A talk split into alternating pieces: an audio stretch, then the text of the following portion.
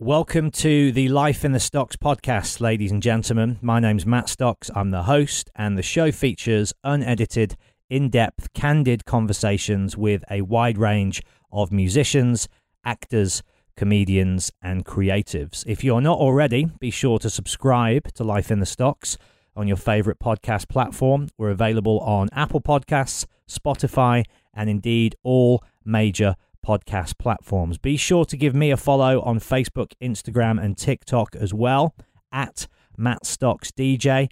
That way you can keep up to date with all of my live Q&A dates, my DJ performances, and of course, who's coming up on the show as well. But without further ado, let's crack on with the show, shall we? Here we go.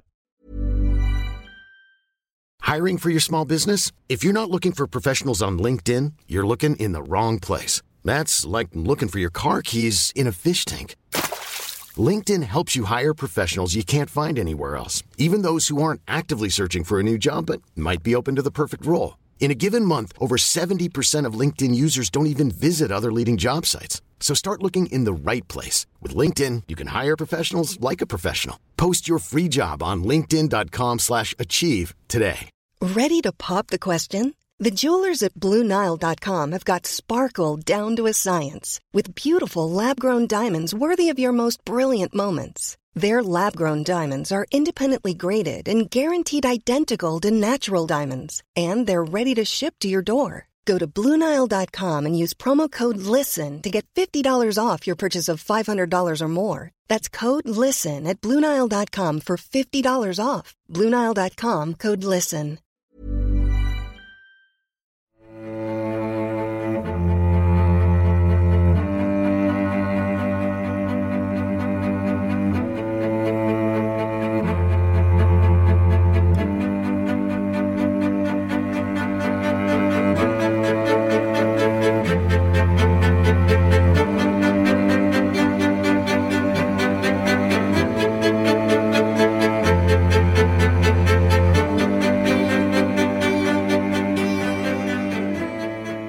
We're in the basement of the Gibson studios. I should say at the start, thank you to them for lending me the space. So, Gibson, thank you very much. Um, I'm here with Andy from Therapy. Hi, Matt. You First time I've seen you in, I want to say almost a year. I think the last time was we had a quick, uh, a quick, a quick, cheeky little drink together after your set at Stone Free Festival. That's right, yeah. Which was was that December? It was. last year. We went to see The Darkness together. We all headed off and saw those, and then I, I went home. yeah, yeah, Back to Cambridge. You still there? I'm still in Cambridge, Yeah? yeah. Yeah, Still in Cambridge. Good fun. How's how's the family? They're all good, thanks. I've been warned. We're in the uh, basement of Gibson, and I've been well and truly warned not the bike come home with anything. Because I spend so much money on guitars and effects. yeah, Which yeah. brands do you use? Do you It's have a all s- Gibson. It yeah. is, is it? I've got a We'll couple. get you talking to them. Uh, I've got. Well, I've got. I've, I've Surely you can come home with something if it's free, or is it just more the space thing? Are you just slowly Um, taking over I the just- house? I'm just slowly taking over the house. I've got a little man shed out the back. It's an L-shaped concrete bunker, right. And it started off when we moved to Cambridge completely empty, and it's now knee deep in all the effects pedals, leads. I love it. Four tracks. Well, at least like it's not in the main house. No, it's not. No. That's That, that's my excuse. You see. Yeah, yeah, yeah.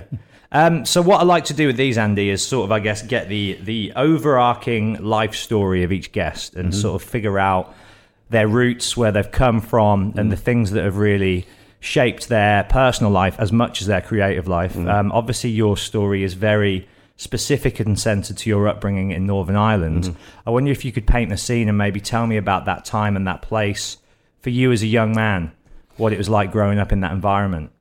Well, I was born in the north of Ireland in 1965, and by the time I was going to primary school, the Troubles, as they are now known, were well and truly in full swing. So, you know, I grew up through police checkpoints everywhere, paramilitary checkpoints in certain areas. In just suburban streets, not even Uh, well, basically, originally my parents were from Belfast. right. They moved out to a village called Ballyclare, but they, we still went back to Belfast to visit my father's uh, mother on a regular basis. So things like when you were young, um, there were suburban checkpoints, paramilitary checkpoints, British Army stoppages. I mean, going to somewhere like Boots Chemists, you had to go through the same procedure you would now go through from a, an airport. There was like metal detectors, and that's just to go and do your shopping. Woolworths, stores like that had all uh, airport type security. The city centre was ring fenced. So around all the main shopping area, after about nine o'clock, there was turnstiles like the old school turnstiles you'd see at football and rugby matches. Yeah, yeah. So you weren't allowed in or out unless you got permission. And then in my teenage years, you know, when I started wanting to go to gigs and stuff like that, there wasn't that many gigs to go to, but there was a lot of punk gigs because punk rockers were the bands that came over and metal bands as well. They came over and played. So I would I cut my teeth going to see anybody that would play, you know, because bands didn't want to come to Belfast in the late seventies and early eighties. So any band that came, me and my mates went to see. so was it maybe about two years behind what was happening in the UK and England? Very much so. I mean, the you know, whenever it was 76, 77, you know, I was 11, 12 years of age. I was too young, really, but I remember going on holiday to Blackpool when I was 11, 12, and I was in a the pleasure beach in Uh-huh. Blackpool, and I heard "Pretty Vacant," and me and my brother, who was two years younger than me, started laughing. Said that sounds like Old Man Steptoe. and somebody said my, my dad was going. I think that's that band that are causing all the trouble, the Sex Pistols. So I got my mum and dad to buy me. Never mind the bollocks. And they did. And they did. You know, Fair they play. weren't. They weren't. You know, they didn't think. They just thought the title was funny. They didn't Yeah, think it yeah, was yeah. And when I got home, there was a friend of mine ol- older than me at school that already had those records. He had the Buzzcocks and he had the Clash and he had the Damned. So I mean, that was we were into that. But then you know, we were always about two years behind what was going on in the UK because we couldn't get the records. Carline Music in Belfast was great.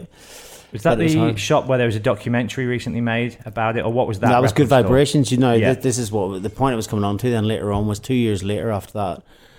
Terry Hooley opened Good Vibrations Records on Good in Great Victoria Street. Now that's where we went every Saturday to hang out, and they we had that was what got me so into punk was that there was Ulster punk bands. There was Rudi, the Outcasts, and of course the Undertones. So on Saturday you would go up and you would hang about.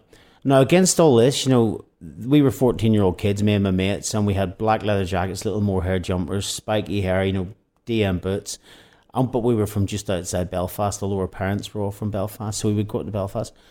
But bearing in mind, our parents knew that we were getting on a bus to go into anywhere that could be bombed at any minute. And frequently it was. You know, not we were never bombed ourselves, but you know, you would hear an explosion. Now the sad thing about all this in retrospect was that we get totally desensitized to it. So you kind of presumed, well, we got to buy some records. Now I've got a 17 year old son now, and if I know for a fact that if I thought that with what's going with on what's now. going on at the minute. But I don't. I let him go out because I knew what it was like growing up. But my parents, when I was fourteen, to allow me to get a bus to go into Belfast, that was constantly, constantly under fire and under trouble and being blown up. It was the most bombed city in the world at one point. Um, but that made us it made all music more precious to us because for us to get a record, we had to get the bus. We had to go walk through Belfast city centre, and in those days as well, you know, Belfast being behind the rest of the UK, even fourteen. I mean, we didn't look like the punk rockers you saw on the King's Road, but having short, spiky hair and drain pipe trousers, that was enough to get you a kicking in Belfast. You know, so Is that from Protestants, Catholics? no, both? no, no. That's just from uh, you call them chavs these days. We Right, call them right. spides because they used to be people with spiders' webs tattooed in their neck. They Was would- that the thing? Was it right? that was the thing? That and that basically Was just- there a reason why? no? It was just, just I think took- the, the first tattoo they got when they were sixteen. Yeah, yeah, yeah. It was the easiest one. Right. And um, if you were caught in the wrong place at the wrong time, I mean, and also there's a big teddy boy scene. So if you were caught by Teds or by skinheads dressed as punk, so you know you had to get the bus up to Belfast, and you had to run the gauntlet from Belfast bus station to Great Victoria Street or to Carline Music, one of those two record shops. Buy your records, maybe get a couple of pin badges, maybe a T-shirt. Run the gauntlet back to the bus station and come home. Now, where we lived in Ballyclare, the bus station was at the bottom of the town. It was a market town. Uh, I lived about a mile at the top of the hill. So if you came back on a Saturday, which you did because you went to Belfast on Saturday, then you had to run the gauntlet of all the local lads that didn't like punk rockers in your village. And were you in the minority as a punk rocker? Oh, there was village, there yeah? was like um, I grew up on an estate, and there was three punk rockers in our estate, and there was one punk rocker at the bottom of the town, and two at some estate in the west of town. That was it. So there was six or seven punk rockers. So if you went to see, uh, you know, Siouxsie and the Banshees or whatever, or um, you know, UK subs, which we did in Belfast. The bus would, would have all those seven people on the bus. you know, we all knew each other by name. We went to different schools and we were different age groups, but we all knew each other. Right. And in a, in a pre-internet age, you're talking about music being so precious. I think before the internet it was anyway because you really had to go and seek it out and find it. But then when you add on top of that all of this kind of turmoil that's going on all around you? Was it like an escape? Oh, completely. And it was, um, we were surrounded by the troubles, and most people in my generation, whether Protestant or Catholic, you know, music was their way out because gigs was a gig. To be honest, most gigs were a sacred place because both sides of the community could mingle. Is that the only place where they wouldn't fight then? Uh, well, it, it was. It's weird to scrap? describe. You know, it wasn't as black and white. You know, during a Saturday afternoon, both sides would mingle in the city centre. Um, but you know, there were definite marketed areas where you, you couldn't go. But you know, the likes of record shops, gigs, you could go. Pubs were out of bounds, you know, because pubs were territorial; they belonged to certain areas. Apart from the ones near the gigs, and they were mixed again. You know, there was Lavery's bar and places like that. But that's you know where we went, and uh, it was it was the one place where no one talked about troubles. You know, because you, you think of it, it was on r- television the whole time. Yeah. Uh, the newspaper headlines wherever we were. Also, you know, there was sectarianism. I grew up in a mainly Protestant area, and I had to listen to an awful lot of bigotry that I knew it from an early age was wrong, but I had to listen to it. And I had Catholic friends that grew grew up the same way in their areas too. But when you went to see a band, all that was forgotten I about. So all you would talk about if you heard the Dead Kennedys album, what do you think of the new Buzzcocks album? The Stranglers are coming to town next week. Do you like the Jesus and Mary chain? You know, all this kind of stuff. That's what you talked about, and that and football. You know what I mean? So that was the two things that kind of saved us. What age were you when you went to your first show? And I were you allowed, or did you I, have to? I was out? allowed. I was I was thirteen, and I went to see Siouxsie and the Banshees at the Ulster Hall in Belfast, which is an incredible venue. Not a bad start for And, your um, gigging experience. Well, it was. I remember being, you know, you're always embarrassed at that age, and my mum and dad said, "Okay, well, it's a punk gig," because they, I mean, they, they let me buy Never Mind the Bollocks, but they thought punk rock was people biting each other's ears off and all this kind of stuff. So they were unsure. So they said, "We're going to run you to the gig." It was a, a friend of mine that lived in the estate in the house across the road. So we're going to drop you and John off. Is that your brother? Uh, no, it was uh, the guy across the road, John Whitehouse. Right. So we're going to drop you off, and you're going to go to the gig, and then we'll pick you up at exactly half ten where we drop you off, and you have to be there because obviously with no mobile phones in those days. Yeah, yeah. So they did that thing. If they pulled right up in front of the queue, so it was all these. mortifying for a teenager. Yeah, there's all obviously, these really cool looking punk rockers with pink Mohicans and tartan bondage trousers. And my mum and dad sort of pulled up, you know, their Austin Maxi estate, whatever. And me and this mate of mine, we kind of got out and had to walk the walk of shame down Yeah, the yeah, whole yeah. front of the queue to the back with everyone looking at us. Going woo. Yeah. But then when we went in, it was like they started off with a song called The Lord's Prayer, which is Uh-huh. about 10 minutes long. And me, but you know, I went straight to the front because I didn't know what else to do. It was quite terrifying. There was skinheads, there was punks, you know, and some of the punks in those days looked truly scary. You know, whatever amount of glue they'd snort or um, inhale before they went there. But then, you know, two or three songs in, it was amazing. It was those days as well where there was there was also a sense of danger at gigs. Uh huh. Do you know what I mean? Which you would imagine maybe grime gigs or something like that, or like now, where there was that sense of at any moment this could kick off. There's Uh, unpredictability. in yeah, that was it. There was a bit of menace and danger in there, but at the same time, when you're 13 years old, full of hormones and adrenaline, it was amazing. And You're, you're I- fearless, aren't you, at that age? You are? Oh, are. you're completely fearless. And we went straight down the front, watched every single moment, stayed there, and came out. Of course, we were 15 minutes late, you know, because the, the gig ran late.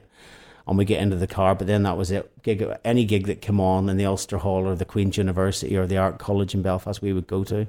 So your parents were always supportive of it. They were always supportive Yeah. of it. Yeah, I mean, I think Was that way. unique? No. Or do you think because there was no. so much shit going on, a lot of parents just wanted to give their kids some sort of escape and joy? A bit like that. I think what it was was they knew that me and my friends were into music, and we grew up in a loyalist estate where there was members of UVF and UDA. Now, I think they would rather get in the car and drop us Uh, a, a Stranglers gig than have us drinking in the sectarian loyalist pub down the road, because we're more likely to get approached about joining said organisation yeah. and getting involved in the activities that come with that. So I think they'd rather, at least they knew if they dropped us at Queen's University or you know the the the Ulster Hall or something like that, they knew where we were. They knew we were in a relatively safe environment, and then they would pick us up coming home. Yeah, Um, you mentioned sniffing glue yeah. a moment ago. Obviously, back in the day, I guess the drug of choice was speed and, and glue, as you say. Mm-hmm. Yeah. At what age did you start drinking and trying to dabble with stuff like that? Did that come later on? That came later on. I mean, to be honest, on, I mean, un- unlike a lot of my friends, I never really drank. I never drank actually. I met a friend of mine, um, and uh, one of my best friend at school, Chris, and uh, he's been in touch on and off over the years. He now lives in Scotland, but he met my wife for the first time last year, my son, and he reminded me that I didn't drink until I was about eighteen. Right, right. Because I was so obsessed with music. That's all you needed. If I went to watch a band, why would I spend four pounds or five pounds on a pint when I could buy a T-shirt with that, Yeah. or I could go into the record shop the next Monday? But uh, the, the big thing was the paramilitaries didn't allow drugs in, well, allegedly. So it was a lot more difficult in Belfast to get speed. So a lot of people turned to stuff like magic mushrooms and glue. And I certainly remember growing up, the first drug I ever took was magic mushrooms. Was it really? That was well, your the, ver- baptism the, of the fire? very first. I didn't smoke any hash, and the first time I took anything other than alcohol was magic mushrooms. Wow. And it How was, was that? it was old- it was great because it was with uh, a guy that was a bit older than me and his Yeah. mate that had taken sort of guide you through. they had taken it before and they sort of told me, you know, a good piece of advice actually. They said it's hallucinogenic, it'll last 12 hours. If you feel funny, just tell yourself this will wear off. I'm not going to be like this forever. And that Yeah. really helped. If he hadn't have been there, God knows what would have happened. But um, that was that was the first time. But it didn't, you know, that was it. And it was a long, long time after that before I did anything else. And uh, as I say, Then the, you made it for lost time, right? yeah, I made it for lost time a lot later on. But you know, then and that was it. It was all uh, mostly about music, and I would Yeah, save all the money for music. Yeah. so when did you start playing or writing or singing? What what came first for you? Um, writing came pretty much straight away because what happened was, at the ages of thirteen and fourteen, I loved the Stranglers and I loved Joy Division, and because of that, I loved the bass guitar. And the mm-hmm. first thing I got was I I got a a small Jedson three quarter length bass guitar. My dad bought for me one day second hand. It was a tiny little mustard yellow thing and a Selmer five watt amp. And I played that at home. And then when I was 16, I got a Westone Thunder 1A and a Carlsberg Cobra bass. And I was really going through a Stranglers phase. Then I would learn everything that Jean-Jacques Burnel from the Stranglers played, everything that Peter Hook played. And then I started writing songs on the bass guitar. So we had a couple of little bands. We had one called Omex at school, which was like a, little organ, me on bass, a guy called Paul Clyde on guitars, a guy called Andrew Henry shouting. We went on to uh, another band at school called The Liquidators, which I played bass in, and it was more like a sort of post punk magazine Right. wire kind of band. Yeah, yeah. And that was we rehearsed in a place called Carnmoney in a guy called Davy Anderson's garage. And Davy Anderson was a singer and at time, and he now runs it. Well, he did run a dance label called Harry Bear later on life. Good friends with David Holmes, the DJ. Uh, and then really after that, I had several bands. One called Every Mother's Son with that aforementioned man Chris from school, and the drummer from that band was Gordy Walker, who's now the drummer in a punk band called Protex. He was a drummer, and then we ended up with therapy. Then a, f- a few years later, um, but that but then I'd switched to guitar, and the reason I switched to guitar and therapy was I was going to be the bass player in this band when I formed it with Fyfe Ewing, the, the first, the original founding therapy drummer. And the idea was I'd written some songs on a guitar that a neighbour gave me. A neighbour, her brother had died, and she came up to the house. Said, "You're a musician." I went, "Not really. I play punk bass." And she went, "Well, there's a Schecter semi-acoustic guitar. I used to be in a covers band. I was going to throw it out or sell it. Would you like it?" So I was given a six-string guitar. So I taught myself a few Buzzcocks and Ramones songs. You know, all bar chords, pretty easy to play, and a few little lead lines, Chuck Berry lead lines. So when it came to therapy beginning, we were waiting for a guitar player and one didn't turn up. So on the very first demo we ever made in 1989, I played the guitar parts And bass. and bass. Yeah, yeah. And then when it, uh, at the time we wanted a guitar player that was into the same kind of music as me and Fyfe. And Fyfe was still at school at the time. Fyfe said uh, he was in upper sixth. He went, I don't know any guitarists, but I know a really good bassist. He's in a band called Evil Priest. He's called Michael McKeegan. Why don't we get him to play bass and you play the guitar? And I said, okay, well. And that was it. So then I started playing really guitar seriously. You know, I'd always been So that nickname's always been there for him because that was the name of his well, he was, original he, was in, he was in a band since he was 15 called Evil Priest. right, yeah. so it's just stuck. Well, it's funny. I mean, love this it. is going slightly off topic, but one of the great things about Michael McKeegan is uh, he was part of that whole thrash metal, death metal tra- tape trading scene Yeah. when he was 15, 16. And, you know, even to whenever we would go and tour the world and we would bump into members of bands like Nicke Andersson from the Hellacopters that would go, Hey, man, the evil priest, I have your demo, you know, from years ago. Because he'd be sending, when Nicke was Entombed, he'd be swapping tapes with Nicke. And Nicke was only, what, 16 or 17 at the time, too. Wow. And then you meet other people, you know, from bands whose names I can't even pronounce. Yeah, yeah, yeah. Or read when and you see yeah, the logo. and yeah. from all over the years, Michael's had some kind of contact with them. That's amazing. Yeah. What a great time for music, I think, not just in terms of what was being made, but the way it was being shared with fanzines, with flyering. I mean, I don't know whether maybe you just romanticize it through the tinted lens of nostalgia, but I mean, what was it like for you as someone who's come through the digital age and is obviously still very active now? Was there a magic to that time that did make it a bit special? Uh, without being too nostalgic, but I think I enjoyed it personally, simply for the fact that I, don't, I couldn't go back now because I love the digital age. I love having everything there. So yes, I can turn around and say it was amazing. But if you said to me tomorrow, would you like to go back? I'd say absolutely not. Right. I like the fact that if you recommend to me a band, can I can get my instantly. phone up and hear them. Yeah. You know, whereas before, well, I mean, there was a certain amount of. I think what it did do is it made us appreciate music more. So, eh, you know, it was all handwritten mail as well. So I would write to say a punker that I'd met at a I don't know uh, snuff gig at the Art College in Belfast, who would live in the other side of the country and he'd say, Have you heard Agent Orange? And I said, No, I haven't heard them yet. Because John Peel was my listening post, Maximum Rock and Roll Zine, local zines. So I would send him a letter with maybe the first Lemonheads album in a cassette, and then he would send me back the Agent Orange seven inches on a cassette. And that was how we got, but it would take, you know, two weeks by the time yeah. the transaction was there. But that That's was cool, that was quite good. You know, I mean, I was tidying up the garage I was mentioning earlier, the L-shaped bunker. I went through a box from when I was 19, 20 the other day, and it's just full of tons of cassettes with like uh, all these old like punk bands on it, Negative Approach, uh, you know, bands like that, sort of um, the Dicks, all this kind of stuff. You know, just people from all over the country, and sometimes people in the in the rest of Britain or Ireland sent me. Are you friends with Henry Rollins at all? Not friends with him, but you know, if if we see him at a festival, stop and have a chat, and I, know him well enough that you know we can stop and have a yarn. Nice, because uh, he's got one of those famously massive tape collections, hasn't he? I've like, seen pictures of it. Yeah, someone sent me a book on uh, on collectors, and there's a whole two pages on Rollins. Right. We did a tour with Rollins in '94 for nearly two months, supporting the Rollins band with therapy, and that was at his request because he had heard the song Nowhere and he'd really liked it and he really liked the first album, Baby Teeth, that was on uh, Touch and Go in America. So we went to tour with them and went out with him a few nights. Had really, you know, he went out with us one night when we, we said we were going to get drunk, and he said, "Well, as you know, I don't drink." But has he always been straight edge? No, no, no, I don't think no. so. I think in the early Black Flag days he drank and stuff right, like that. Right. But you know, I think at some point he just completely went straight edge. But when he's on tour with us, the rest of the band, you know, they all had a few drinks. But I remember going out with him one night in New York, and he said, "Right," and that's right. We played with Helmet a few months before, so Helmet had turned up, and we said, "It's going to be us, Helmet. We're going to go to this bar in uh, in Brooklyn somewhere." And he said, "Okay, I'll come along for a while, but I'm not drinking." And I think within about an hour, somebody had been sick in the corner he couldn't make out what someone was saying. He said, "Right, yeah, thanks, but I'm off." You know,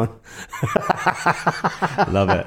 You know, what were Helmet like back then? A force no, to be they, reckoned with live. Oh, they, they were amazing live. Yeah. You know, we, we got to know Page played on one of our albums. He played on Trouble He played a guitar solo on a track called Unbeliever, and we toured the lineup in America was uh, us on first, Jesus Lizard, and then Helmet headlining. And in some okay. places we'd swap with Jesus Lizard. We'd go on in the middle. And knew at this point in time, we had every single record by Jesus Lizard and Helmet. So it was a complete fanboy tour for all three members of therapy. It was like, oh my God. And the fact that they were so cool. So on days off, all the bands would hang out together, which is really, really unusual. But, you know, we'd have a day off, we'd all stay in the same hotel area, and then we'd all meet up and have. It was the first time I ever had sushi. It shows you how green I am being from. Uh, being from uh, Ireland, and I'd never had sushi in my life. We went on tour with Helmet, and Page said, "Let's go and have sushi." And I went, "Is that Japanese raw fish?" And he went, "Yeah." And I remember the thought of it is disgusting if you've never had it, isn't it? it well, I, I, was just curious, but I remember sitting opposite him, and he, bless him, he was like he was telling me how to hold the chopsticks and where to put the wasabi and everything. So I was taught how to eat, you know, by uh, sushi by Page. Amazing. but really, really, really nice guys. And you mentioned John Peel a moment ago. Was he one of the first champions of therapy? Mm. Well, the reason we've got our very first radio play because uh, the the very first radio play we got, it's it's either a toss up between John Peel or BBC Northern Ireland. They were both in the same week, and I'm not really sure what the dates are. But we were on. We had sent made a couple of demo tapes, and we sent one uh, to a, a guy who got us in touch with a band called the Beyond. And the Beyond had heard the tape. Now the Beyond had a certain Neil Cooper on drums. That is our current drummer. Yeah, yeah. So Neil was 17 at the time, the rest of the band were all in their 20s. Avant garde metal, brilliant, brilliant band, The Beyond. And they said, Well, we'll take you on tour in the UK. So uh, they took us on tour in the UK, and the day before our London show, which was New Cross Venue, we had a copy of our 7 inch single. And I was driving the van at the time, and I drove it up to BBC, double parked, ran into reception, and went, Can I leave this for John Peel? And the receptionist looked at me and said, that's kind of not the way it works. can, can, you not get a PR guy to send it in? And I went, I actually said, I've driven from Northern Ireland. And he went, okay, right. We'll see what we can do. So I wrote a handwritten note Dear Mr. Peel, we are therapy from Northern Ireland. My name is Andy. I'm the guitarist. Here's the address on the back of the single. And that was on a, a Thursday, I think. And then we got home and we were in Michael's, Michael had a flat with his brother in Belfast. And we were in the living room one night and he came, his brother Charlie came bombing in from the kitchen and went, You're getting played on John Peel. And John Peel was playing our 7 single. At the end of it, he said that was therapy. They come from uh, Ballycastle in County Antrim and you can contact them on this address. And he read out the address. Wow. And it was like unbelievable. That was literally what happened. I double parked the van, left a copy of a 7 inch with the receptionist at BBC, and somehow it got to him. And then the next week he played it. And then after that, you know, we get picked up by a record label, and we did a couple of Peel sessions after that. And we met him. Uh, we met him once um, at a festival, the Phoenix Festival I think it was Stratford upon Avon it was. And we sent him like a football jersey once to thank him. So it was great. He was very, very instrumental in the early days of therapy. I mean, he broke so many bands from the punk scene right up until just before he died, didn't Yeah. he? He was just always the first on whatever seemed to be going on, no mm. matter what the, the style. Such a champion, such an Yeah. important figure. He played all the Northern Irish bands. punk bands, all the Northern Irish punk bands that were in that movie. If you've seen that movie, Good Vibrations, Yeah, yeah. and it is well worth seeing. The bands in that that aren't the Undertones, like Rudi, The Outcasts, no Shock Treatment. Well, John Peel played those bands on his show. Local radio at the time wouldn't play them, you know, even though they were local bands. So you know, um, it was only later on people began to pick up on them. You know, downtown radio and people like that. But you know, John Peel played all that, and they did a gig at the Ulster Hall, two thousand capacity, a Good Vibrations gig that's featured in the movie. And John Peel had agreed to compare it, and that really helped the profile because all of a sudden it went from so many ticket sales to like a full house. And he, Terry Hooley, was. Um, is he still around? Is he still alive? Oh yes, he is. Yeah, you always see Terry. We were. He's a bit of a hellraiser, right? He or is. was. I interviewed him a few years back. I think Oh, it was actually around the premiere of that Oh, yeah. documentary. It was over the phone. Yeah. Uh-huh. I think he was literally at the premiere, and he was definitely like a few pints in, and he was. He's always a few pints in. He's, I mean, he's lovely, Terry. I mean, the last time I saw him, actually, uh, and, and we all had a drink with him. It was um, at the Ulster Hall. They were doing like a celebration of, of Northern Irish music, and Terry was there, of course. but he's he's always you know he's he's always got time to speak to everyone, and he's mm. brilliant. And you know everyone knows me, he's, and when he is always at every gig. You know, if you go and see anybody, whether it's I don't know. Napalm Death or Little Peep or whoever, Terry, you can guarantee Terry will be there at the back of the hall somewhere. Love it. Yeah. Who were your peers when you were coming up? Who did you feel like was part of the same movement? Because it seemed to be quite specific. Do you know what I mean? Hmm. Alternative rock, if you want to Hmm. Yeah. call it that. And obviously, Britpop was so big in the UK at that Yeah. time. What you guys were doing was very different. Who would you say? Because I know a lot of your inspiration was obviously the new wave and original first wave of punk. Mm-hmm. Yeah. But then a lot of American bands as well. Who would you say in the UK was maybe like on par with therapy as perhaps akin to what you were doing, if there was indeed any? Hmm. Oh no, there was. I mean, I was four and a half years, five years older than Fyfe and Michael in the band, and they were into. I, as I was into the first wave of punk, I was also into stuff like Husker Du, but they were into later stuff. You know, um, Minor Threat, you know, all that kind of stuff, and that then we were all into together. So early techno, the early squadsy techno, and early, you know, really uh, thrash metal we were into as well, and stuff like Can and Neu, you know, uh, Krautrock. But for us, the bands that- wide pool of influences. yeah, but that was just we listened to absolutely everything. But what are I suppose our main influences at the time, and main our buddies would have been Babes in Toyland because you know we um, did a couple of tours with them. We once shared a house with them when we were recording because they were part of Southern Recordings in uh, St John's Wood and or Wood Green, no St John's Wood in London. Uh, Silverfish, who were on the same record label as us, who helped get us signed to uh, Wiiija Records. They were good friends. Um, Fudge Tunnel. Right, yeah. Yeah, th- they were uh, God, early Godflesh, um, and then bands like Snuff. That's in the UK, and then American bands. Know, we played a lot with bands like uh, Mudhoney at the time. We Did played you? we played loads of gigs with Tad Yeah, of course. as well. yeah, Yeah, yeah. Helmet. So I suppose really. Uh, the bands that we had a lot in common with from about 91 to 92 were kind of American noise and American hardcore bands and UK kind of Camden, crusty, lurchy punk bands as well. Yeah. Terminal Cheesecake, that was another band as well. So they were kind of ones that we would see, you know, every time because the record label was based in Talbot Road, in Sh- uh, just off Notting Hill. So every time we were over there, we would always go and see gigs with Gary Walker, who's now at Domino Records, but at the time was at Wiiija. And that's the kind of bands we'd go and see, and we'd always end up in a pub with members of the bands afterwards somewhere. So What about Mudhoney at that time as a live act? Mudhoney were amazing. We'd, Yeah. You know, we'd seen Mudhoney, and I thought I've forgotten one band, Fugazi as well. Fugazi were probably the primo influence actually. I And you toured with them as well, right? We did a couple of shows with them, but we would go and see them quite often as well. But I think it was their open mindedness that appealed to us. Yeah. You know, they were they would listen to everything from like Tony Allen's African drumming to James Brown funk to um, uh, Washington Go Go black music, you know, stuff like that, and then also bands like you know uh, the the Misfits and Black Flag.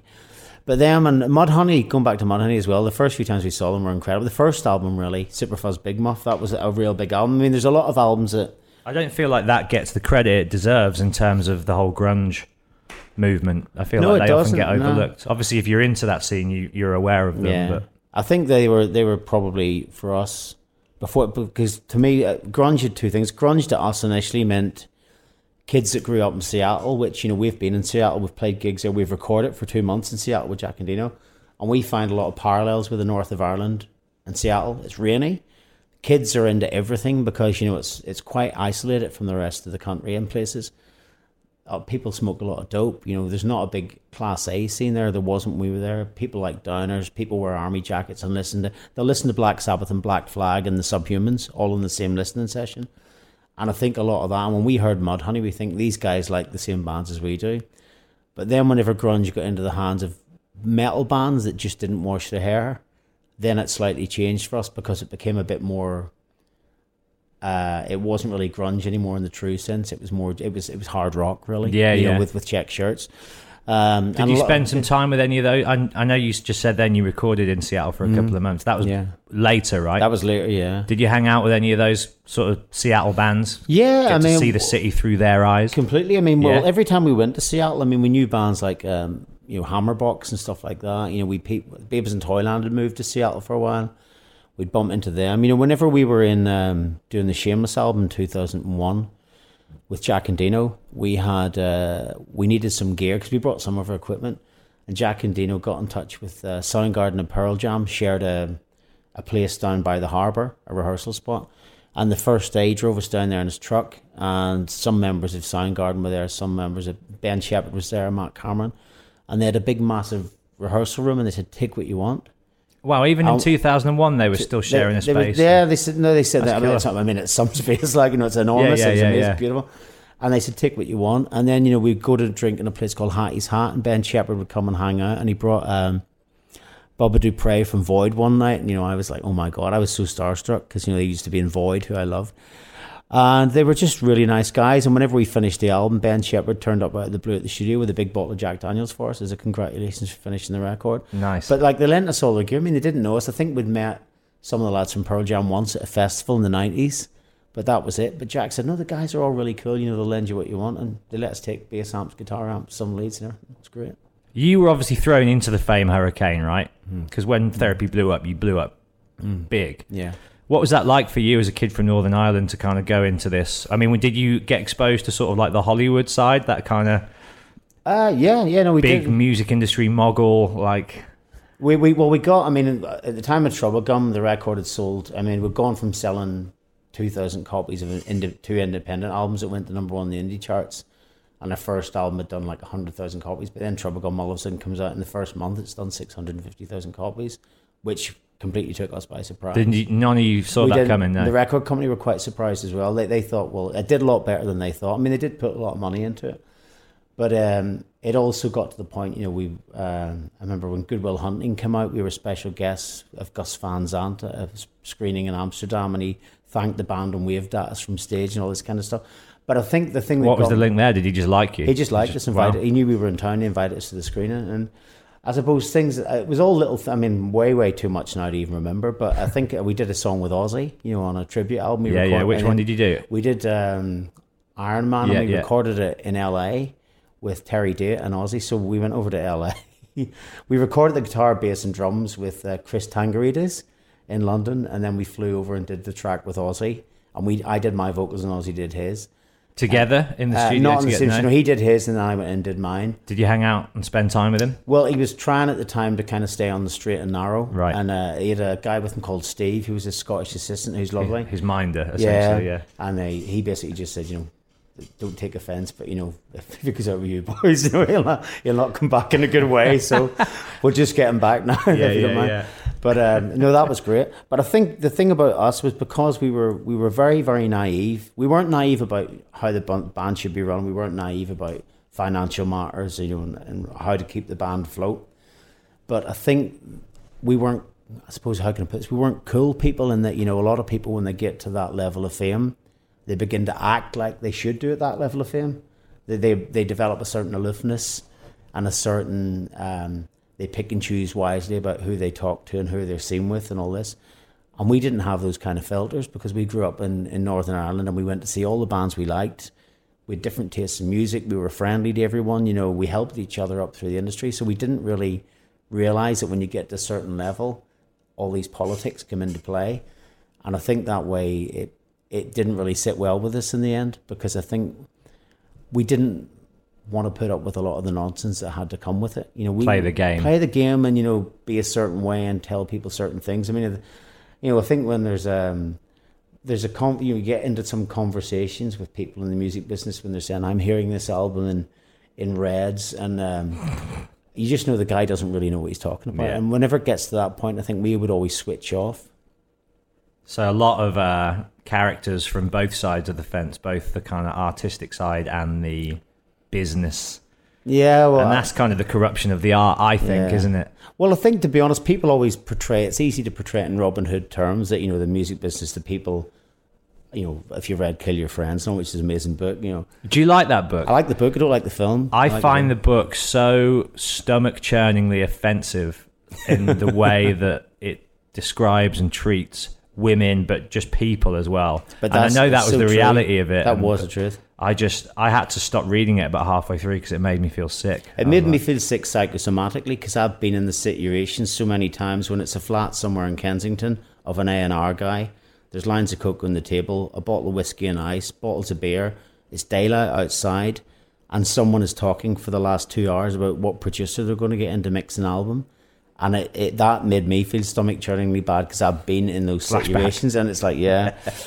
but you know, I think also like a lot of artists, artists don't do themselves any favors either. You know, people always think as they went went back, you know, there's this situation where the bands are always really badly, and that does go on. But you know, when you sign to a major record label, unless you're absolutely daft, you know for a fact you've signed to them. They see you as something that'll shift some units and make some money. You're a commodity, and, and your idea eyes, is yeah. to try and make the most of it, spread your word out, against in the world.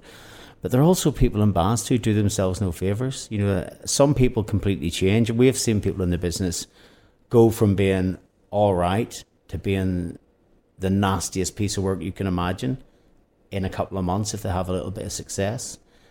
And it's also to this day there are still bands that um, one thing that therapy's lost, uh, you know, we've never lost and we've been around for so long is we're quite sensible with money, and I think it's because we never had any when we grew up. yeah, and it's we see so many bands out there now that aren't big anymore, but they still want to live the lifestyle they had when they were.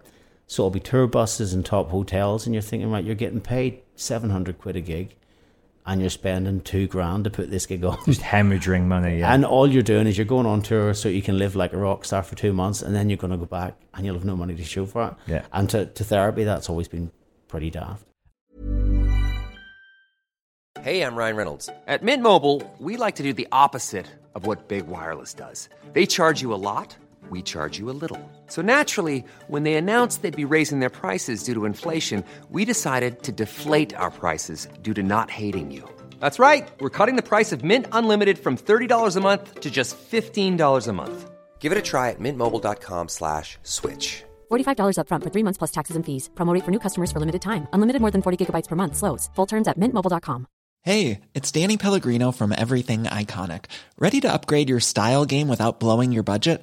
Check out Quince. They've got all the good stuff shirts and polos, activewear, and fine leather goods, all at 50 to 80% less than other high end brands. And the best part? They're all about safe, ethical, and responsible manufacturing. Get that luxury vibe without the luxury price tag. Hit up quince.com slash upgrade for free shipping and 365 day returns on your next order. That's quince.com slash upgrade. Hiring for your small business? If you're not looking for professionals on LinkedIn, you're looking in the wrong place. That's like looking for your car keys in a fish tank. LinkedIn helps you hire professionals you can't find anywhere else, even those who aren't actively searching for a new job but might be open to the perfect role. In a given month, over 70% of LinkedIn users don't even visit other leading job sites. So start looking in the right place. With LinkedIn, you can hire professionals like a professional. Post your free job on linkedin.com slash achieve today. Talk to me about making Nurse at that point in hmm. time. What was going on? So we get signed to A&M and we had been given three weeks in a place in Carlow in the south of Ireland to rehearse and write. And what had happened at this point in time, people were beginning to call therapy a grunge band. I used to have really long hair and knew the nose ring and everything. People were actually bracketing us in with grunge. And we, we sort of sat and had a band meeting and said, right, okay, well, maybe this time around we should up some of the more dance influences. You know, we've, we've had that on songs before, like Innocent X on the first album. So we had songs like Teeth Grinder. And we had songs like. Um, Is that still in the set every night? that's still in the set, yeah, every Love night. it. And we we put some of that in, and we decided to make it, you know, so the sound of it wasn't just uh, a gnarly record; that it would be more like a kind of better recorded version of what we'd already been doing. Um, on reflection, I like the songs. I think the sound was a bit too clean because I think we were so self conscious about being roped in with a grunge back. You know, I cut all my hair off and off the promo pictures and we we went too far the other way, but uh, it was a, it was a good stepping stone to the Troublegum record. But at that time, we did it in Loco studios in Wales. We recorded it with a sound engineer, Harvey Birrell, who's great. He's done loads of really good bands. He's done uh, everyone from the Senseless Things to Alien Sex Fiend. He's done some Big Black and Fugazi recordings as well, Terminal Cheesecake. But um, we did it with him, and we did it in Wales, and that was. Uh, it was just uh, I don't know if you've ever been to Loco studios. I don't even think it's there anymore. It's in the middle of nowhere, and it's residential, but there are enough bedrooms for say two or three people. But then they have a caravan out the back, as well, where you stay. And we had some friends of ours too up, so I mean it was a party every night. Was it? And, and uh, because you know if someone wanted to sleep, then the idea was leave the studio complex and go to the caravan. So there was this little caravan at the bottom of the garden. So that was where the sleeping went on. Know that the sleep went on in the studio Oh, complex. right, right, right, And this right. little tiny caravan was where we got the- a sound system every night. Yeah. Is that when the drugs come in? Or That was- that, well, or well- that Troublegum? There- no, no, no. There was there was psychedelics involved during the making of Nurse. If you listen to some of the production, I mean, Right, right. There was what a are lot- talking? were- mushrooms or we're acid? talking we're talking mushrooms and we're talking uh, marijuana. If you listen Right. to the production on Nurse, put headphones on and listen to the production Nurse, and listen to how much flange and hi hat, flange and, and a a phase are on the hi hats Yeah. and the drums, and uh, the bass line's got quite a bit of flange and chorus on it and all. And that was during the production stage because we we were sensible enough. We recorded the whole thing sober. But then when- it came to the sort of mixing stage like that, we were all just sitting around the mixing desk in various states of mind going, put a bit of flange on that. And it's, uh, while it's not a truly psychedelic album, if you listen to it in headphones, I don't think there's ever been as much special effects on any drum kit in the history of rock. I love it. And then Troublegum, let's get into the heart and the beast of making that. That's obviously the one, probably why you're still here today, right? I Mm. Yeah, think yeah, that was the album that allowed you to become known all over the world and, you know, expand and develop on what's always going to be, I think, the definitive therapy statement, Mm-hmm. right? Yeah, that's true. No, it's very much true. And I think that was, we got to that in a certain point. That's when we, we felt comfortable. We found a sound that was our own. And I think that was through, I'd written a song that became, that became known as Screamager. And I thought it was too poppy. And I played it to the guys. And Fyfe, the drummer, initially thought it was way too poppy. Michael quite liked the riff, but he wasn't sure. So we put it on the back burner. And when we were going to do Troublegum, we got Chris Sheldon, the producer, in. So he came down to listen to some songs. And we played him some songs he had in a studio in Putney. And then we played him, we said, Well, we have this one. We played him Screamager. And he went, That's amazing. Why didn't you play me that earlier? And we said, Well, we think it's too poppy. And he went, Well, you're from Northern Ireland. You know, the undertones are from Northern Ireland. He said, It's like Metallica meets the undertones. and I said, Have you any more like that, Andy? And I sort of, Well, got a song called Nowhere, but I think it sounds like another girl, another planet, but the only one. So I played him Nowhere. And he went, That's great. Anything else? And we said, well, we've one called Die Laughing, which is a wee bit fugazi, but it's got a big poppy chorus. We played that. And he said, okay, right, well, we've got the direction we want to go in. You- So is it- those three became the bare bones. well, they, the those album, three they? became the direction we wanted. It was Yeah. like that undertones meet Metallica. Yeah, Basically, that yeah. was the sales pitch. And we said, okay, so let's go in this direction. So any songs that didn't fit into that template really or didn't or wandered off weren't really included.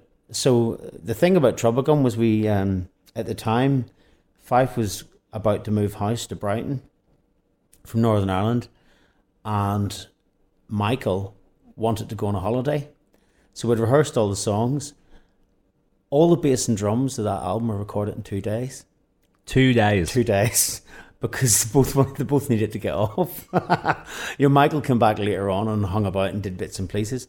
But it was like kind of well, the songs are rehearsed. We know them all. They're all arranged. The producer likes the arrangement. We're really happy with the arrangements. There's not really any, any reason to take any longer. So it was like bish bash bosh. That was it. And then we took everything to Rack Studios in London, where I did the guitar and vocals with Chris. Just on your own with him, one on one. Just on one with him, and we sent some stuff over to. We sent in the middle of doing this. We sent a track called "Unbeliever" to Page Hamilton, who had phoned up and asked him to play a solo. He had agreed. We had asked uh, Lesley Rankine from Silverfish to sing in a track, so we sent her the bare bones of it so that she could rehearse it, and she agreed. Eileen Rose sang on a track called Femtex. So all that was um, on in the background, and really all I did then was in about two weeks I just worked twenty four seven. You know, got very little sleep and went in and just did take after take of vocals and played loads of guitars. Do you enjoy singing in the studio? Do you take to that discipline Um, well? I did with that album because Chris Sheldon, the producer, is brilliant with vocalists. Because up until that point, if you listen to all the therapy records to that point, we're very much from the Fugazi, Husker Du school of thought, where there is melody there, but it's self consciously yelled out after two bottles of wine. Yeah. It's very much almost like an afterthought. And Chris Sheldon is very much, no, no, no, do it again. And I would be very much, you know, go in nowhere. And he'd go, no, Yeah. no, no, no, no, sing it. And he would go sing it, sing every note in it. And he would get a piano out and go, da, da, da, da, sing those notes. Don't just sing an approximation of those notes. And I think that's what made it such a successful album because he gave a clarity to the delivery, which, you know, the average rock fan would go, this is great. I always thought they were a noisy indie band. Yeah, yeah. And I think that's what happened. And he took songs like Trigger Inside and, and Unbeliever and all, and he, he gave them a clarity which we would have rushed. And we're eternally uh, grateful for him to, to this day because he helped with that. So what happens when the album comes out? Top of the pops, magazine covers. Well, before the album came out, we'd been on top of the pops with a song called Screamager, and we were on top of the pops with its follow up, Opal Mantra, which got to number 13. And then they released Nowhere as a single before the album, so we were on top of the pops doing Nowhere. So before the album came out, we'd been on top of the pops three times, and Wow. it was like, it was, I mean, it was, it's very uncool with some people to do top of the pops because the Clash always refused to do it. But for They're us, one of the few ever. they were though, one of the few, but for Almost us growing up, I mean, I does. saw the Buzzcocks on top of the pops. I saw Motorhead on top of the pops. I saw the Ruts, the members on top of the pops. Nirvana. Nirvana, the it, yeah. Ramones on top of the pops. So to be asked to be on top of the pops, it was a no-brainer for us. Yeah. And it, um, that was the one Who was that- on the times you were on? Did you meet any interesting characters? well, ironically, filming? the very first time we were on, we um, we were on uh, Big Country. Were on who I really like because the Skids were one of my favorite punk bands, and Stuart Adamson, God bless him, was the lead guitarist in Big Country, and one of my favorite bands from the eighties, the Sisters of Mercy, were on. And I and Didn't you my- just play with them? we just played with them, yeah, Yeah, yeah, which yeah. I reminded Andrew Eldritch whenever I met him again. And but the thing was, I was What's really he like? nervous. He's a bit- He's lovely. Is he? He's absolutely. he just got the kind of defense wall up? Because he seems very mysterious. He's quite shy, I think. Shy, yeah. I think he's quite shy, Yeah. and he's obviously forget with someone like Andrew because he's so revered by very, very intense types. Yeah. He has to pick and choose who he meets because it's Yeah. not like you know. A member of therapy could walk into a rock club. Someone might know who we are, and they come up and want to either give you get an autograph, get a selfie, or buy you a beer.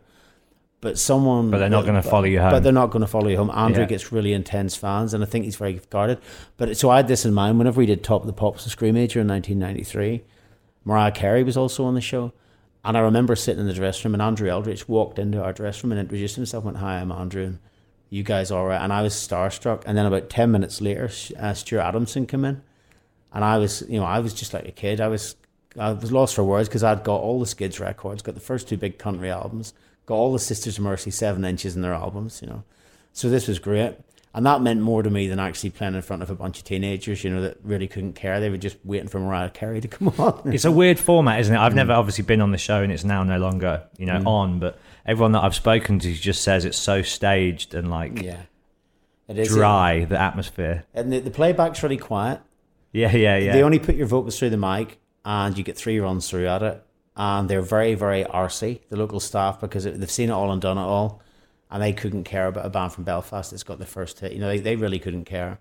They uh, all they want you to do is do as you're told, and they bust in. They bust in. I, I can't remember the area it was where it was. Was it Surrey somewhere? But they would bust in like three or four busloads of youth club kids who would turn up and look. You know, they would they would go and look at all the pop stars because pop stars look like pop stars. Then they'd see this guy with a, be- a chubby guy with a beard and go, is he an electrician that's accidentally put on a guitar? You know, what, what's this? And then you start singing the song. So that was it. That was quite off-putting. But you know, then they have people behind them telling them to cheer and dance and like that. So it was all right. You know, it was it was the It's thing an where experience, right? for me to do. It's a bit like when you play the concert hall in your hometown. You've always seen bands in for the first time. For us, it was like, you know, I'd seen the Buzzcocks do Never Fall in Love on you know on that on top of the pops, and for me to be playing our songs on that was great. Around this time, do you get requested by Metallica to play Donington as well? Does that happen? That was 95. What happened was we did Donington in 94 and it was Aerosmith were headlining. And that year we'd met Aerosmith at the because we got nominated for the MTV Music Awards for Best Album. Wow. And uh, we turned up at that and we, we met the Aerosmith guys. And then it came to Castle Donington, that as it was called then. Yeah. And we got invited to play. So we were second on the main stage that day, which was brilliant. That was my favourite one. And Does that the- rank as one of the that that's one of my favorite Top ever, therapy gigs. ever- yeah, because the one after that, the next year was a weird one for me because we did get asked by Metallica. We were in France doing promotion for our follow up albums called Infernal Love, and we were in Paris doing promotion.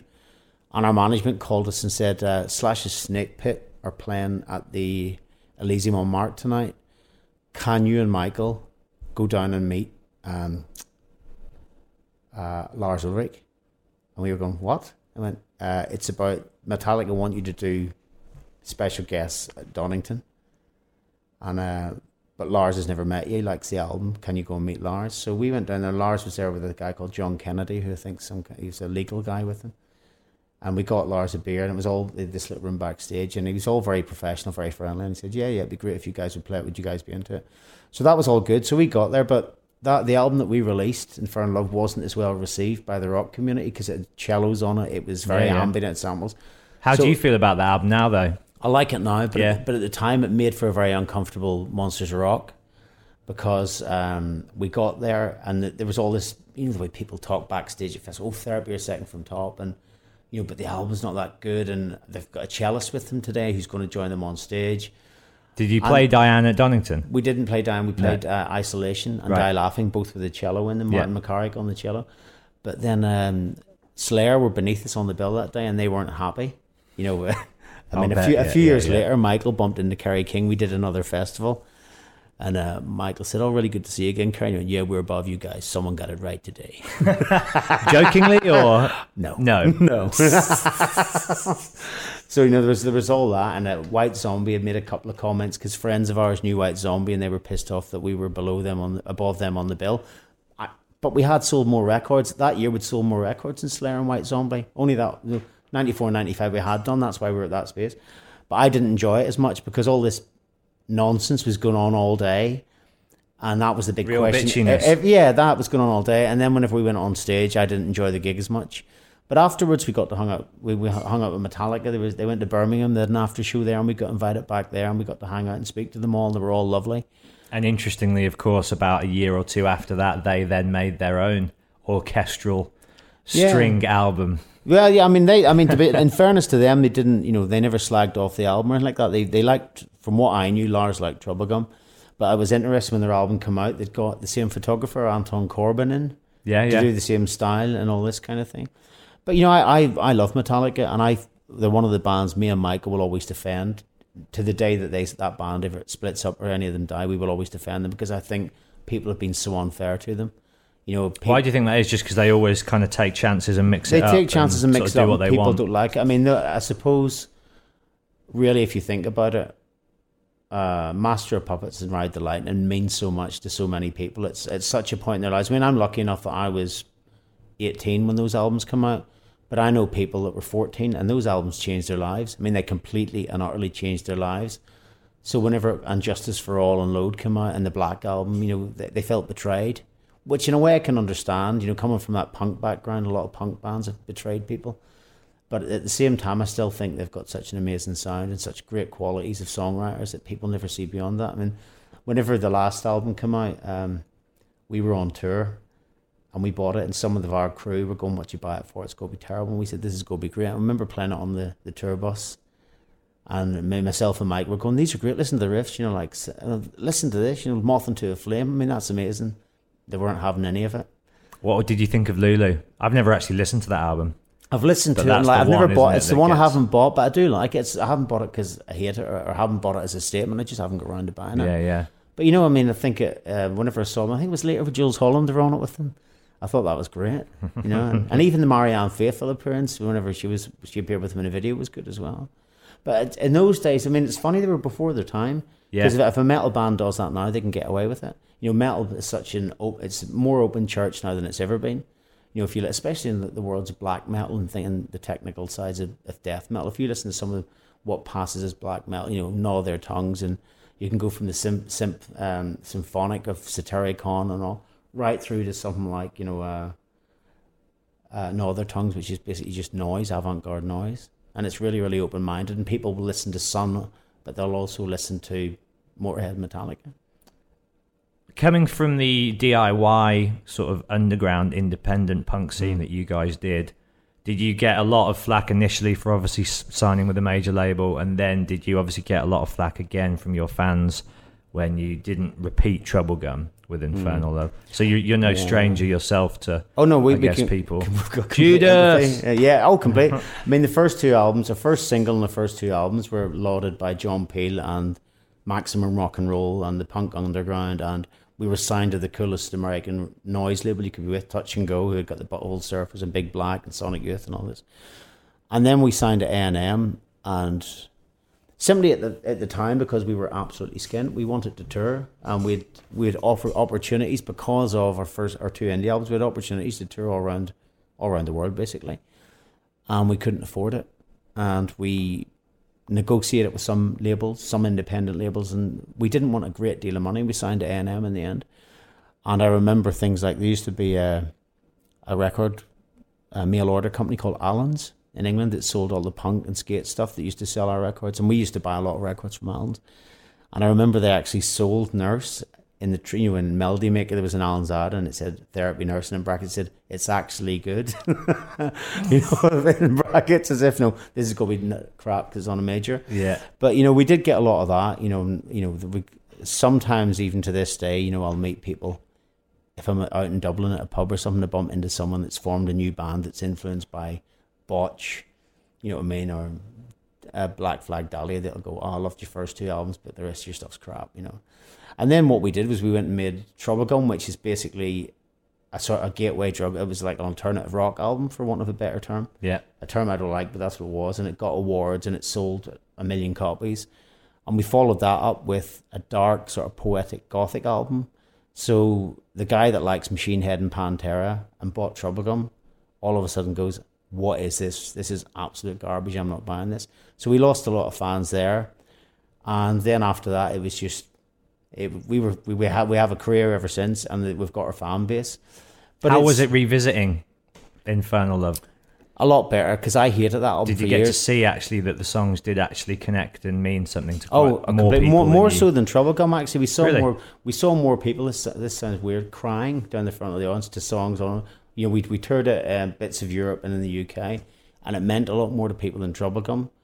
Uh, the people that were there, I think, basically because it had connected emotionally. yeah, and more. We saw more people with the Infernal Love logo, the two question mark hearts were tattooed on. it. We saw a lot of those come out, and which is which kind of um, give me a bit of indication, really, because for years I couldn't listen to that record because it gets so so panned and so slammed, and you know we couldn't go anywhere with you know for about a year and a half. We couldn't go anywhere without people bringing that up. You know, if I went to any rock club on a night night off somewhere, someone would go, "Well, what did you do with Infernal Love? It is a piece of crap." You know, and so you'd end up leaving that. Did you get it from musicians as well as fans? Did you have any sort of notable peers? Yeah, I got, I got. I remember like a friend of mine, James Bradfield from the Manics. He didn't like Infernal Love. He just he thought it was And he just straight up told straight you, up told me. Well, he, he always will do. Yeah. Man, he loved Troublegum. He just come up and says, "I don't like it."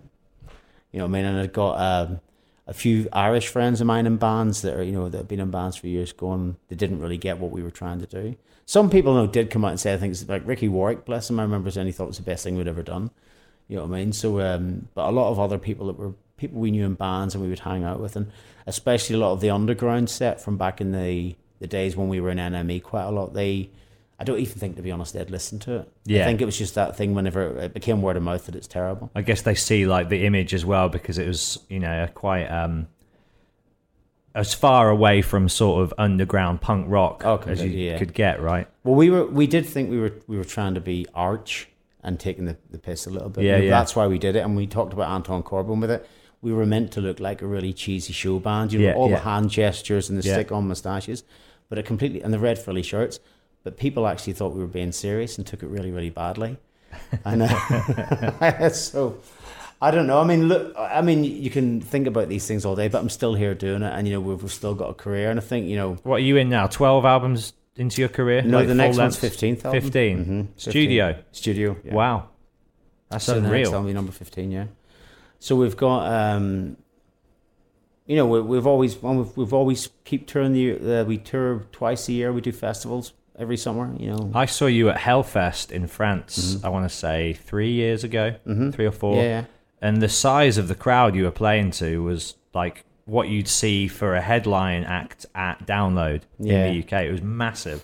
Well, we see the thing was about that was we used to be massive in France. Like Troublegum was a massive, massive record in France, and two of the singles went to the charts, and the album went top ten, and it was a big record. And we hadn't been back to France properly in a while. Right. And we went, and the the guy put us on that, and we went down well. It was televised, and we went back and did a French tour after that, and it was the most people we'd ever seen at a French gig in years. You know, we were really shocked. We went back and did a French tour, and there's, the, people are back. This is great. So we know that we've got Health Hellfest to thanks for that, and the guy that put us on there took a real punt. You know, because he could have given that spot to somebody else that's 15 years younger than us. Do you remember who you were sandwiched in between? Uh, I think it was Crossfire was the the band on before us, which Right. was a French new metal band, and then after us, uh, I can't remember. I know Iron Maiden headline because we watched their set. It would have been good if you were on After Slayer. no, no, no, no, no, no. No, we did the Czech. The gig that that happened. That was the Czech Republic. Right. Quite a few years ago. It was. Uh, it was that one. Do you know when they did the the big three came back? Mm-hmm. Anthrax. When we did we did that gig in the Czech Republic, and we were on second. Right. Uh, so it was like, you know, Metallica headlined, Slayer, Anthrax, Megadeth, uh, what's that band? Volbeat, Yeah, yeah. and then us, and then some band on first. So we were like kind of on second that day, which pleased Kerry King no end. Who do you have in sort of your sights at the moment as bands that are inspiring you and you Uh, think are doing interesting things? They can be either new or yeah. Well, I like old quite a lot of timers that are still doing it. New bands. Um, I kind of like a band from Seattle called the Arctic Flowers, the female-fronted dark post-punk band. They're really, really good. I like the guitarist Stan. He's got a great style. Because you're listening to music all the time, aren't you? Still? Um, All the time, yeah, constantly. Uh, what have I got recently? I like Lil Peep. He's a he's a rapper from America. My, my, my son, who's 17, is really into him, and I kind of cribbed some, overheard some of it one day, and I, I can't tell him I'm listening to it because he'd stop listening to it. Yeah, got- yeah, yeah. not- Dad, you're making it yeah, uncool. Yeah, and like him, you know, uh, Come Over When You're Sober. is The last album, he's got a great track called Kiss, which I really like. Um, I liked Brand New's last album actually a lot, and I can take or leave Brand New as a band, but it's all kind of mid-paced and kind of solemn and melancholy, which sits well with me. There's a, a guy in Belfast called Herb McGee who's under the name of Arvo Party, makes electronic records, which are great. His album is amazing. It just came out last week.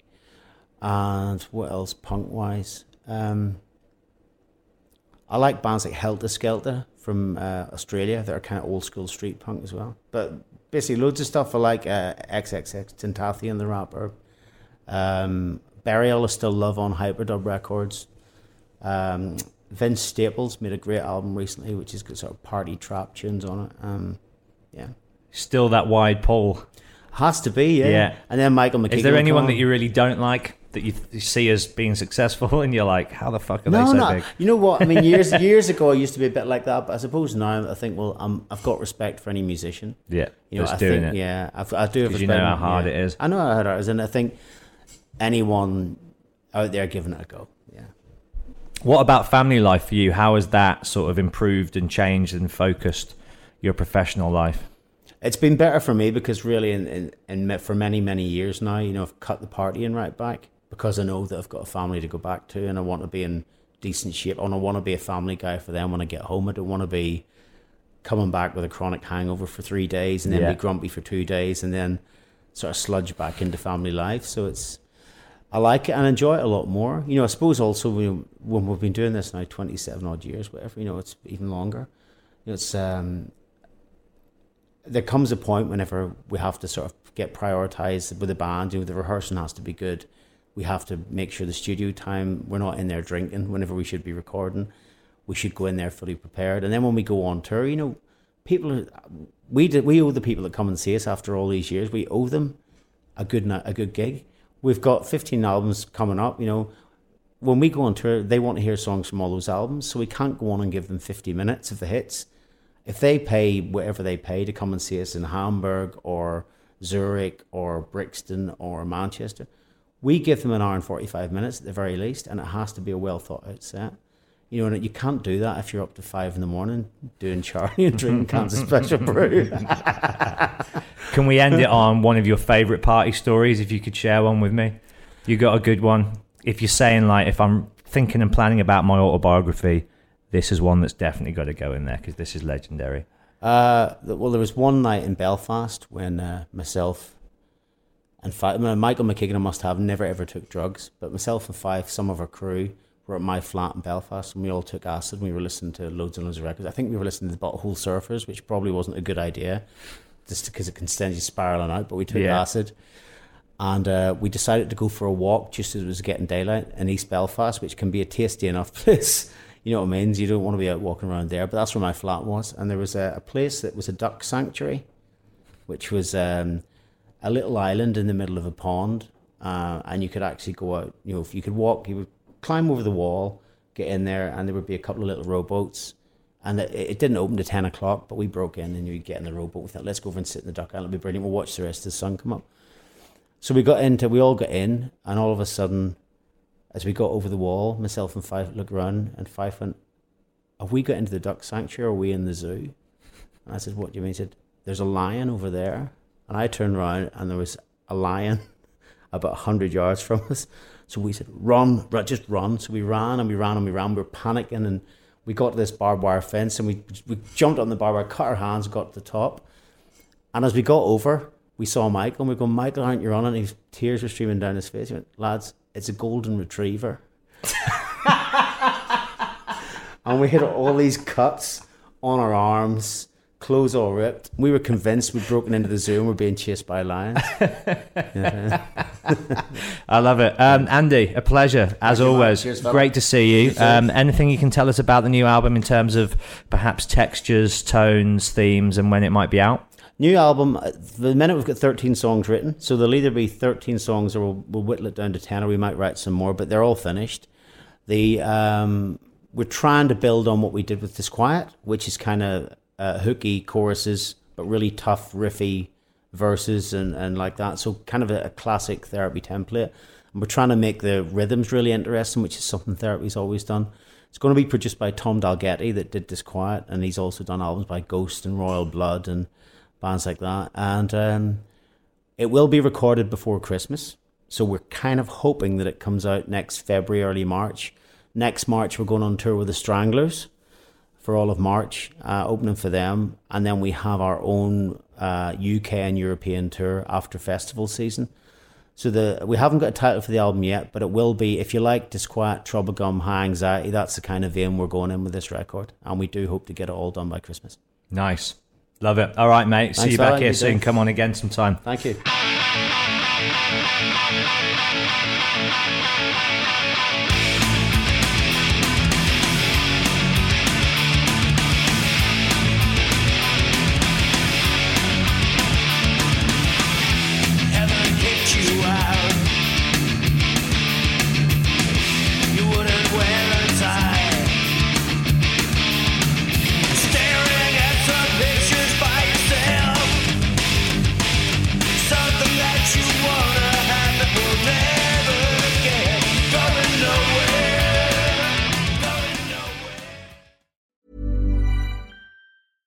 Ever catch yourself eating the same flavorless dinner three days in a row?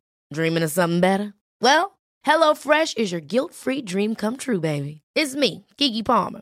Let's wake up those taste buds with hot, juicy pecan-crusted chicken or garlic butter shrimp scampi. Mm. Hello Fresh. Stop dreaming of all the delicious possibilities and dig in at HelloFresh.com. Let's get this dinner party started. Hey, it's Paige DeSorbo from Giggly Squad. High quality fashion without the price tag. Say hello to Quince. I'm snagging high-end essentials like cozy cashmere sweaters, sleek leather jackets, fine jewelry, and so much more. With Quince being 50 to 80% less than similar brands. And they partner with factories that prioritize safe, ethical, and responsible manufacturing. I love that. Luxury quality within reach. Go to quince.com slash style to get free shipping and 365 day returns on your next order. Quince.com slash style.